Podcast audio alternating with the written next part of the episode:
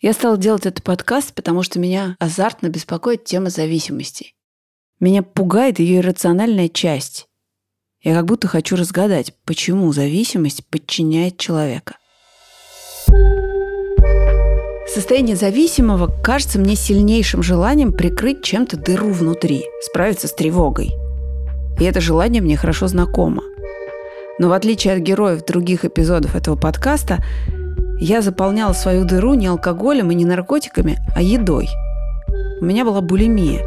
Это расстройство пищевого поведения, никакая не зависимость.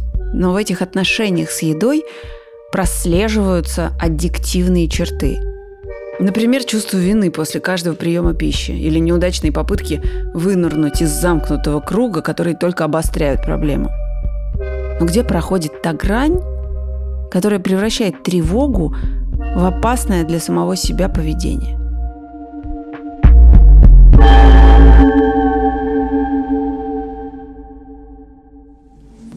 Гидон Кремер, Советский Союз.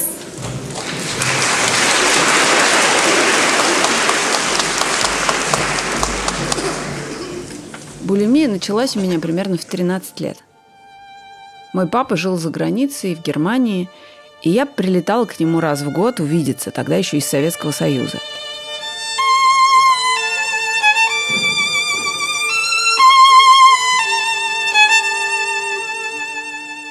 И обычно каждый вечер мы шли в ресторан, я сидела с папой рядом, напротив сидел кто-то из его друзей или коллег, и папа с ними говорил по-немецки. А я тогда по-немецки не понимала ни слова. И вот мы сидим, и я чувствую себя чудовищно неловко, потому что меня как будто нет. И чтобы как-то себя утешить или чем-то занять, я начинала есть. И я привыкла справляться с эмоциями с помощью еды. Больше всего эта привычка навредила мне, когда я поступила в театральный институт. Мне казалось, что все вокруг лучше, талантливее и худее. И я снова ела, чтобы успокоиться. А потом вызывала у себя рвоту, но потому что... Чтобы педагог обратил на тебя внимание и дал роль в спектакле, нужно быть худой.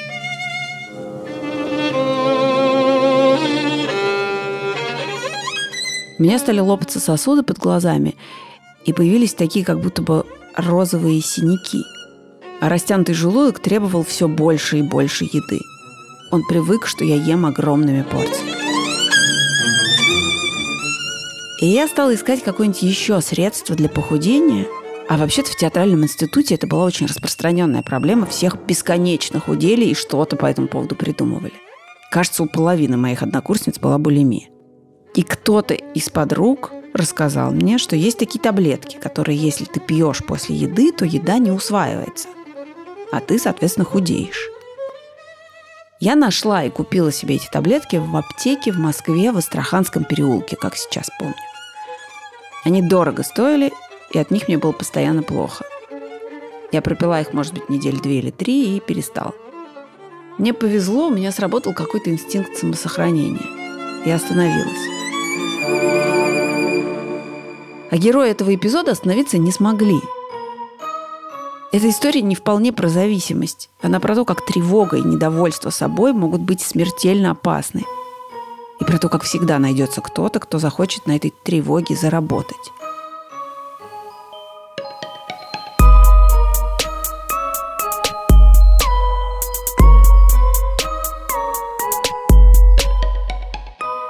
Привет, меня зовут Лика Кремер. Это подкаст «Зависимость». Это эпизод про волшебное средство для похудения динитрофенол.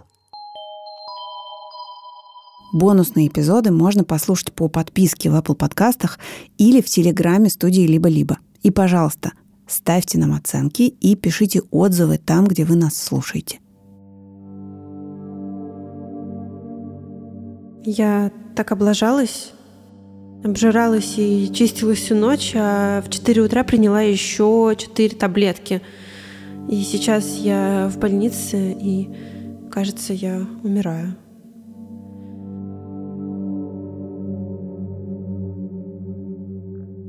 Эту смс-ку 21-летняя англичанка Элоиза Перри написала своей подруге 12 апреля 2015 года. В это время она находилась в отделении экстренной помощи Королевской больницы в Шрусбери. У Элоизы, так же, как и у меня, была булимия. Сначала она запрещала себе есть, а потом не выдерживала, объедалась и вызывала у себя рвоту, чтобы избавиться от съеденного. В ночь с 11 на 12 апреля у нее случился особенно сильный приступ переедания, и когда Элоиза доехала до больницы, температура у нее была уже выше 40 градусов. Ее трясло, рвало, и она обливалась потом. Но умирала она не от переедания, а от таблеток, которые она пила всю ночь. Это был динитрофенол, он же ДНФ. Элоиза принимала ДНФ, ожидая, что он поможет ей сбросить лишние килограммы. Худеющие люди часто прибегают к лекарствам, которые якобы могут избавить их от лишнего веса за очень короткий срок. В ход идут мочегонные, слабительные, амфетамины, гормоны, ингибиторы обратного захвата серотонина, стероиды. Но история динитрофенола, 8 капсул которого Элоиза приняла за одну ночь, особенная.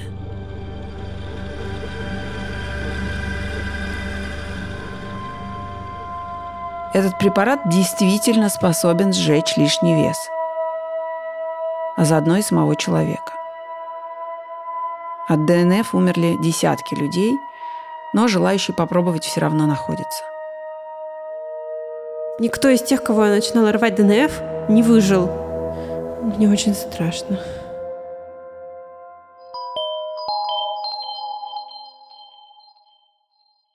Сначала никто не собирался использовать динитрофенол как средство для похудения. Он был изобретен как воспламенитель для взрывчатых веществ. В больших объемах ДНФ производили во время Первой мировой войны для снарядов.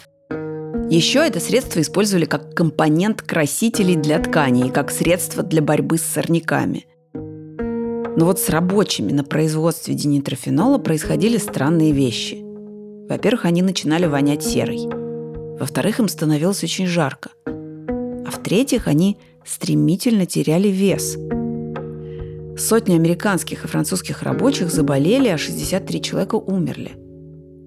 После этих и еще нескольких других смертей до людей дошло, что вообще-то на химическом производстве хорошо бы сделать вентиляцию, а рабочие должны носить защитные костюмы, чтобы не соприкасаться с вредными компонентами. Гигиена труда улучшилась, но о том, что рабочие, которые имели дело с динитрофенолом, резко худели, узнали и за пределами заводов.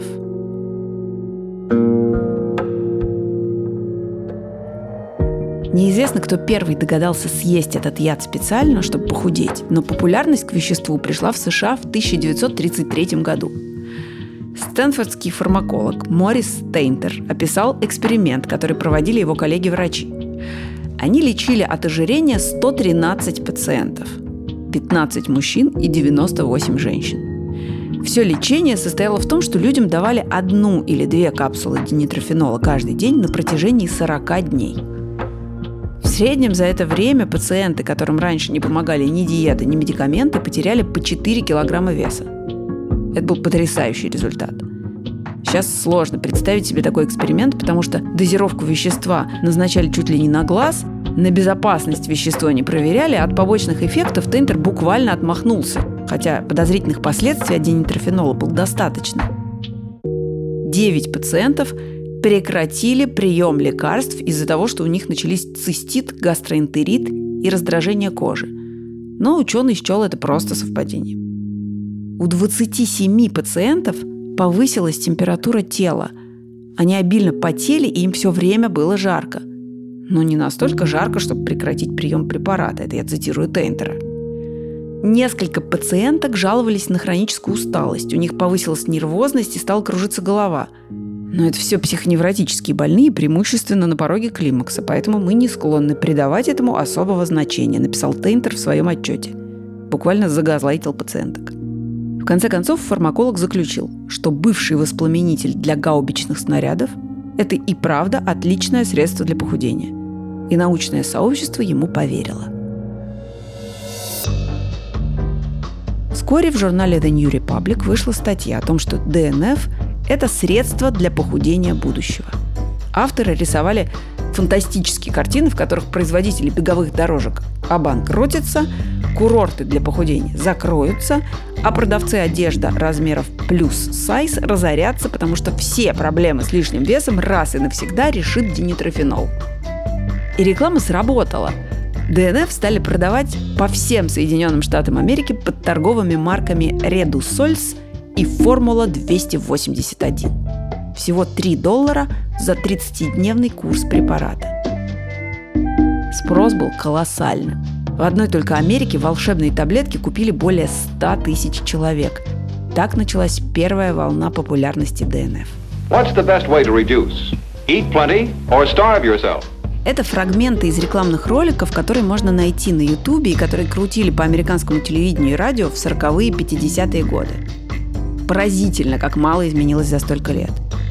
Диеты, которые придумали 100 лет назад, до сих пор пользуются спросом. Например, диета Хэя, которая предлагала разделять продукты на белковые и крахмалистые и никогда в жизни их не смешивать.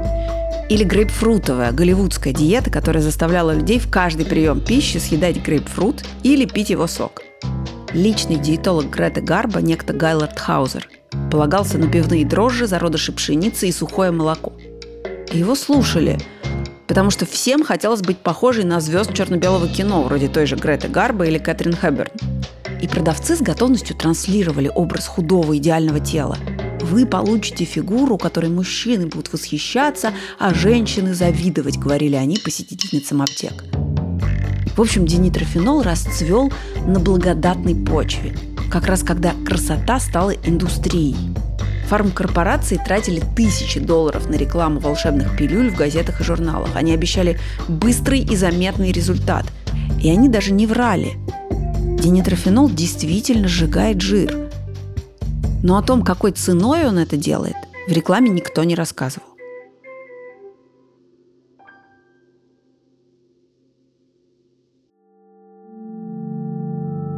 Если не слишком углубляться в теорию, то можно сказать, что ДНФ токсично влияет на работу клеток и мешает им вырабатывать энергию.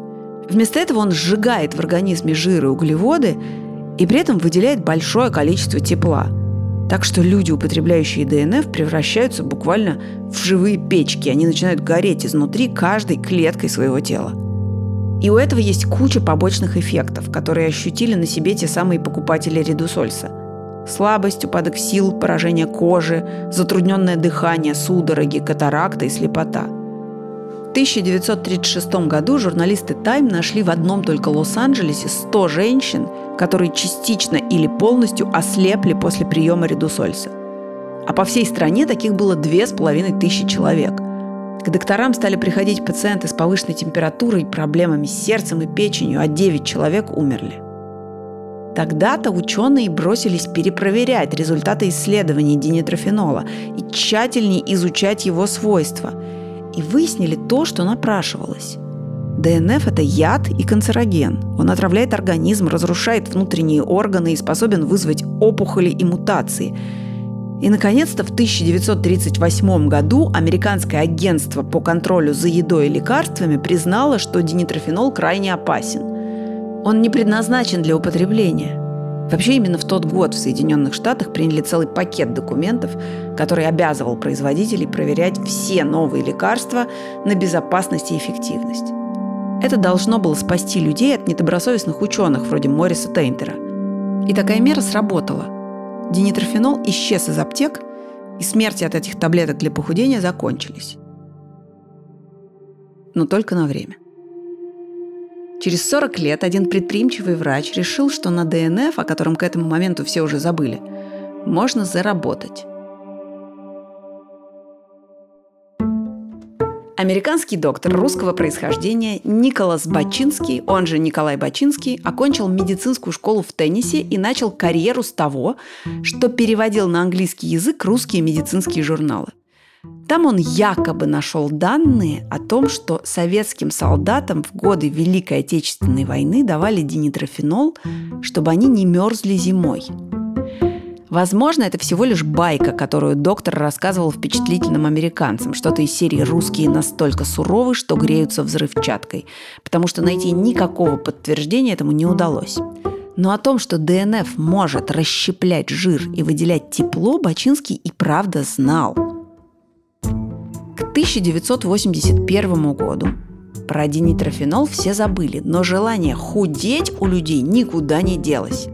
Поэтому 39-летний доктор придумал простую и надежную схему. Он открыл в Техасе собственную клинику для похудения и лечил там пациентов по своей авторской программе. Она называлась «Терапия внутриклеточной гипертермии». Ключевым компонентом этой программы было лекарство под названием «Миткол». С его помощью, как обещал Бачинский, пациенты смогут разогнать метаболизм и сжигать на 1000 калорий больше. Конечно, гипертермия – это не что иное, как перегрев организма. А под брендом «Миткол» продавался динитрофенол. Бачинский так удачно разрекламировал свою клинику, что туда прям потянулись желающие худеть. Бизнес Бачинского процветал, одна клиника превратилась в 7. Через эти 7 клиник прошло 14 тысяч пациентов. Многие из них вместе с потерей веса получили одышку и лихорадку.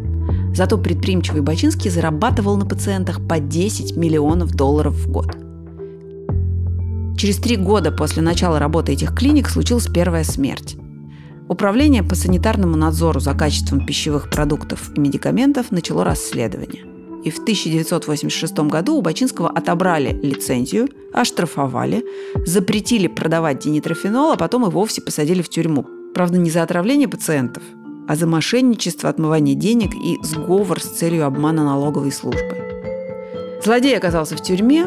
Люди, наконец, поняли, что волшебной таблетки для похудения не существует и вообще одержимость собственным весом до добра не доводит.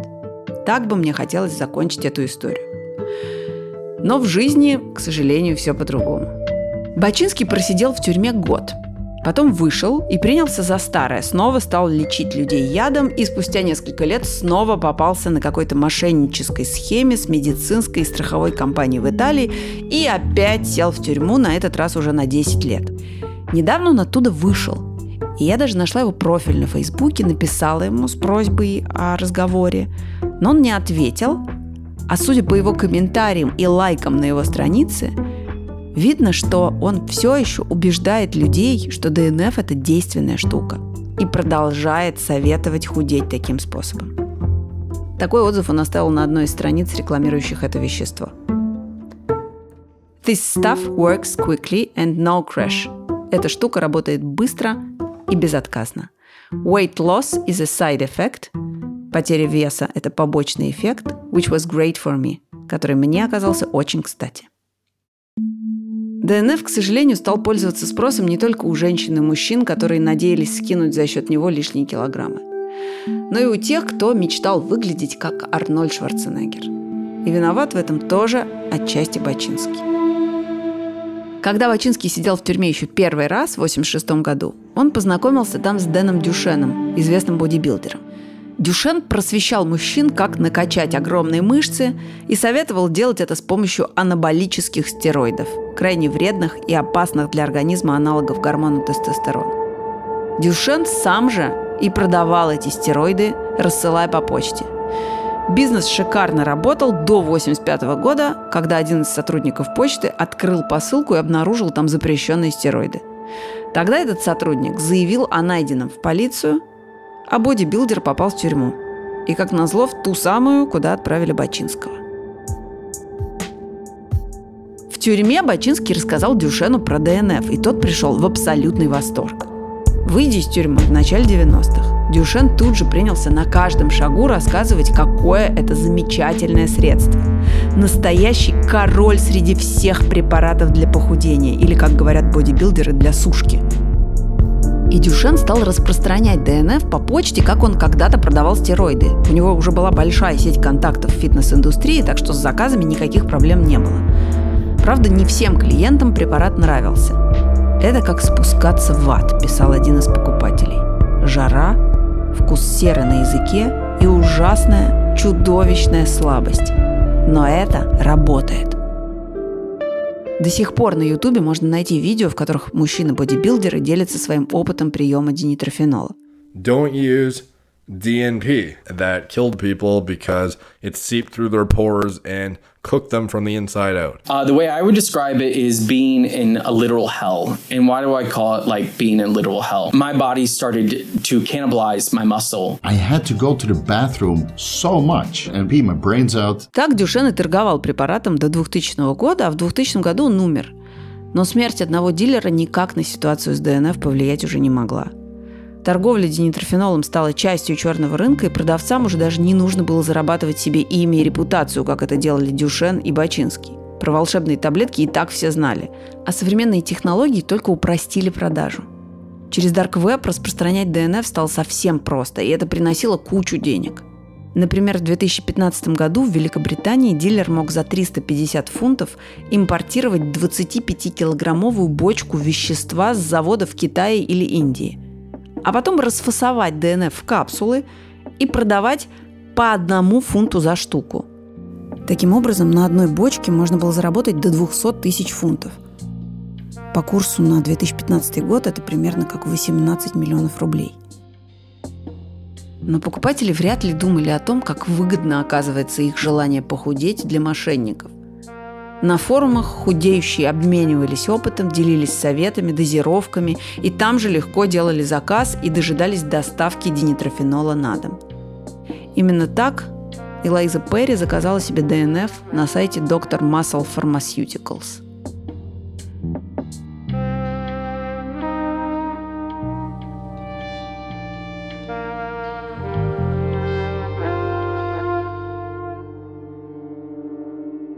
Я смотрю на ее фотографии, это симпатичная девушка. Она улыбается открытой улыбкой. У нее светлые волосы и розовая прядь, и совершенно нормальная фигура. Но себе она казалась очень толстой. Элоиза ненавидела свое тело. Если бы я только могла взять нож и отрезать все эти отвратительные складки жира. Я ненавижу эту свою грудь, эти ноги, это лицо, эти руки, эти ступни. Я ненавижу, как торчит мой живот. Я вообще себя ненавижу. У Элоизы с детства не складывались отношения в семье. У нее не было отца, с матерью она постоянно ссорилась, была непослушной. Несколько раз ее исключали из школы за плохое поведение. В 17 лет она ушла из дома и обратилась в социальные службы с жалобой, что ее мать, Фиона Перри, подвергает ее эмоциональному насилию. При этом вроде бы жизнь ее была нормальной. Она хорошо сдала выпускные экзамены, поступила в университет на педагога. Преподаватели ее ценили и говорили, что она подает большие надежды.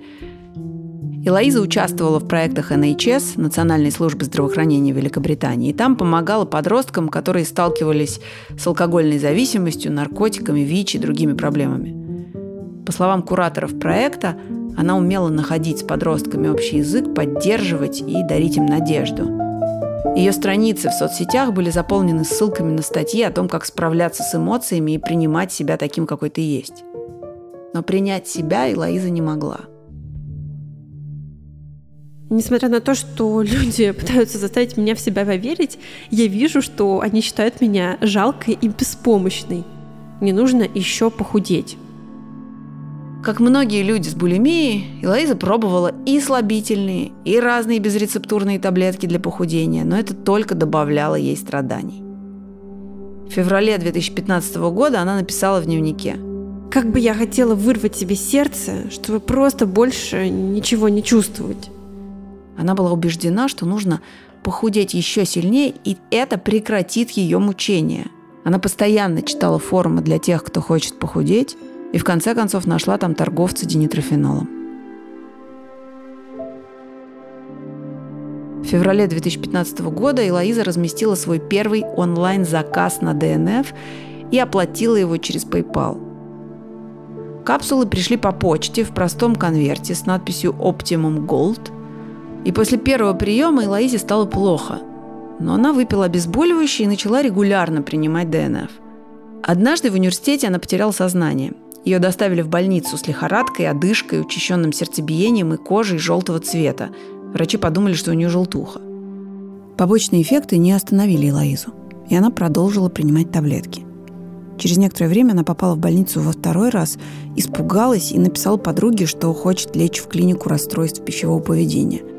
Но как только ей стало лучше, она заказала еще больше динитрофенола. 11 апреля 2015 года был очень хороший день. Элоиза выступила в университете с докладом и рассказала, что собирается в путешествие. Она хорошо выглядела, хотя жаловалась на боль в ноге и постоянно задыхалась. Вторую половину дня Элоиза провела дома одна. А к вечеру у нее случился жесткий срыв. Она объелась, вызвала у себя рвоту, потом повторила цикл.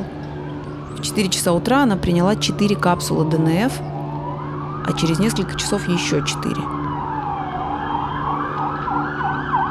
Ее стало рвать, теперь уже динитрофенолом. И только в этот момент она опомнилась. Она сама поехала в королевскую больницу Шрусбери в 15 минутах от своей квартиры. Элоиза припарковалась, вошла в отделение неотложной помощи, у нее быстро поднималась температура, она была в ужасе. Врачи пытались снизить температуру, они обложили Элоизу льдом, но все это было бесполезно. От динитрофенола не существует противоядия. Каждая ее клетка высвобождала сильный жар. Ее органы отключались, и в конце концов у Элоизы остановилось сердце.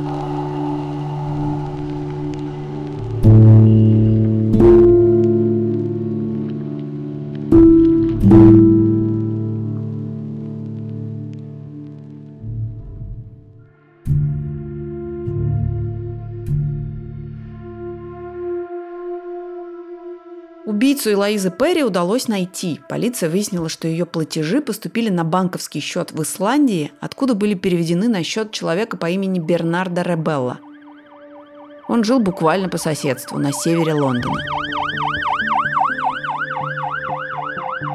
Дилера взяли с поличным. Прямо в его квартире обнаружился целый фасовочный цех ДНФ. Бочки, этикетки и сами капсулы. А на компьютере сообщение в СМИ о смерти Элоизы Перри, его клиентки. Но и после этого он продолжал торговать динитрофенолом, как ни в чем не бывало. Судебные разбирательства затянулись на месяцы. В итоге в феврале 2020 года присяжные единогласно признали Ребелло виновным в непредумышленном убийстве. Приговаривая Ребелло к 7 годам заключения, судья заявила, что он эксплуатировал уязвимых и отчаявшихся людей. У Элоизы Перри было психическое расстройство. Продав ей ДНФ, вы стали причиной ее смерти. Вот так вот все просто, сказала судья. Ребелло заплакал.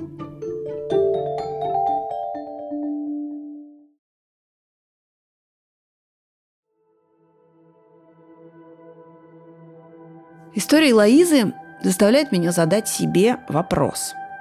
Вот в тот момент, когда я купила и несколько недель подряд пила таблетки для похудения.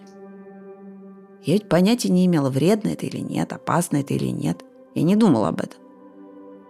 Могла ли я таким образом нанести себе непоправимые увечья? Я не знаю.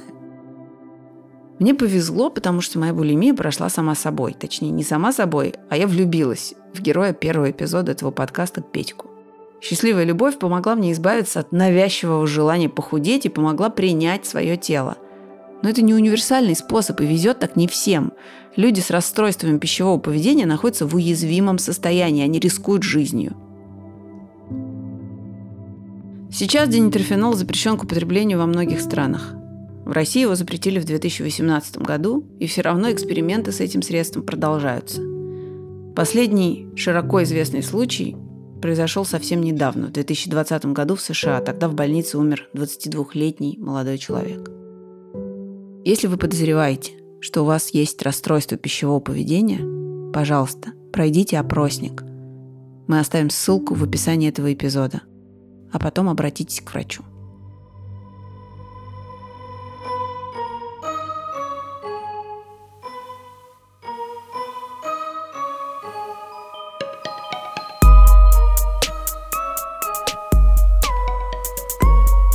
Это был подкаст «Зависимость». Бонусные эпизоды подкаста «Зависимость» можно слушать по подписке в Apple Podcasts или по подписке на специальный закрытый телеграм-канал студии «Либо-Либо». Пожалуйста, ставьте нам оценки и оставляйте комментарии там, где вы нас слушаете. Спасибо. Над этим эпизодом работали автор сценария Женя Щербина, редактор Юлия Яковлева и Андрей Борзенко, продюсеры Полина Агаркова, Ксения Красильникова и Мария Агличева, композитор Кира Вайнштейн и звукорежиссер Павел Цуриков. Меня зовут Лика Кремер. До встречи через неделю.